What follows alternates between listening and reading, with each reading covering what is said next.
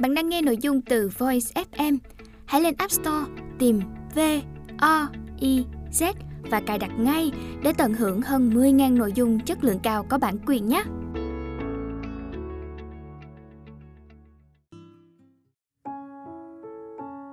Bạn đang nghe sách nói tại Voice, thư viện sách nói First News. Mời các bạn lắng nghe quyển sách Nghệ thuật sống vui sống khỏe ở thế kỷ 21.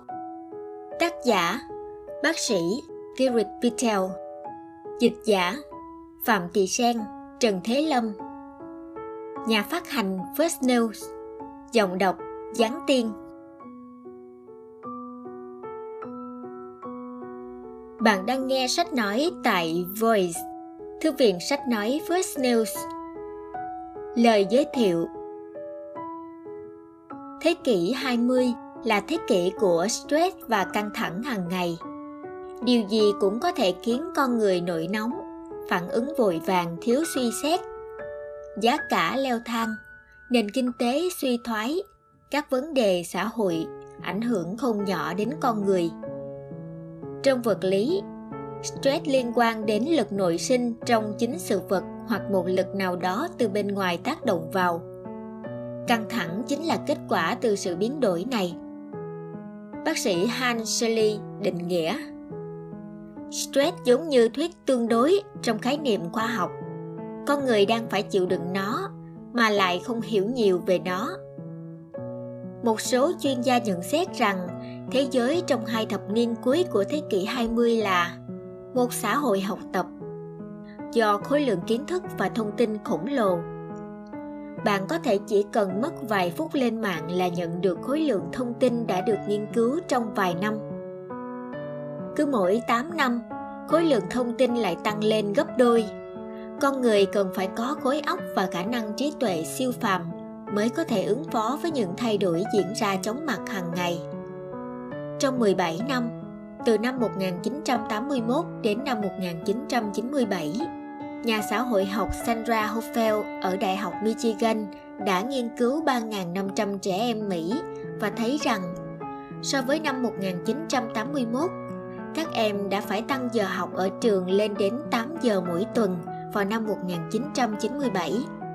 Các em còn phải làm nhiều việc hơn ở nhà và dành nhiều thời gian hơn để hoàn thành các bài tập thời gian rảnh rỗi để vui chơi của các em giảm từ 40% xuống còn 25%. Điều này dẫn đến sức học của các em kém hơn và bị trầm cảm nhiều hơn. Các chuyên gia cũng chú ý đến sự phát triển như vũ bão của khoa học ở thế kỷ 20.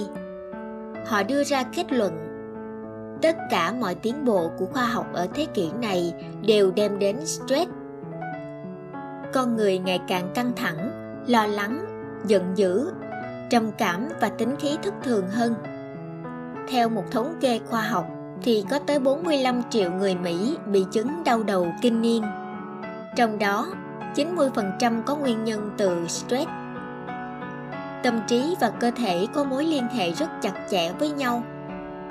Một cảm giác lo âu, trầm uất, hồi hộp dù nhỏ cũng được biểu lộ qua cử chỉ, lời nói cơ chế này hoạt động vô thức bạn có thể không tự nhận ra ngôn ngữ cử chỉ của mình. Nhưng những người khác đều cảm nhận được. Nếu bạn hồi hộp những người quanh bạn sẽ nhận ra và cảm thấy bạn có vấn đề. Ai muốn làm bạn với một người dút nhát? Hiệp hội các bác sĩ gia đình ở mỹ đã mở một khóa huấn luyện cho các giáo viên vào năm 2003 2 phần 3 số giáo viên tham dự cho rằng công việc khiến họ căng thẳng. Theo họ, nguyên nhân là do làm việc quá tải. Qua quá trình tìm hiểu, các nhà nghiên cứu đã nhận ra rằng stress bộc phát dựa trên mối tương quan giữa ba thành tố sau.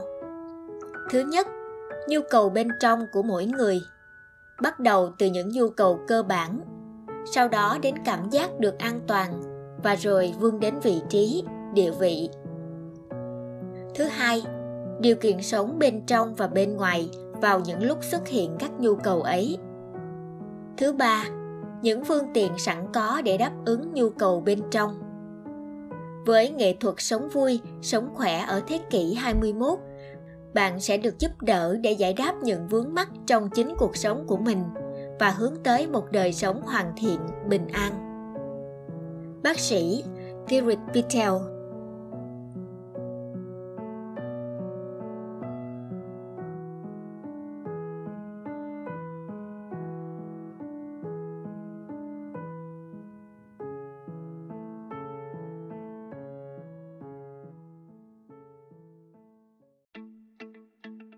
Bạn đang nghe nội dung từ Voice FM.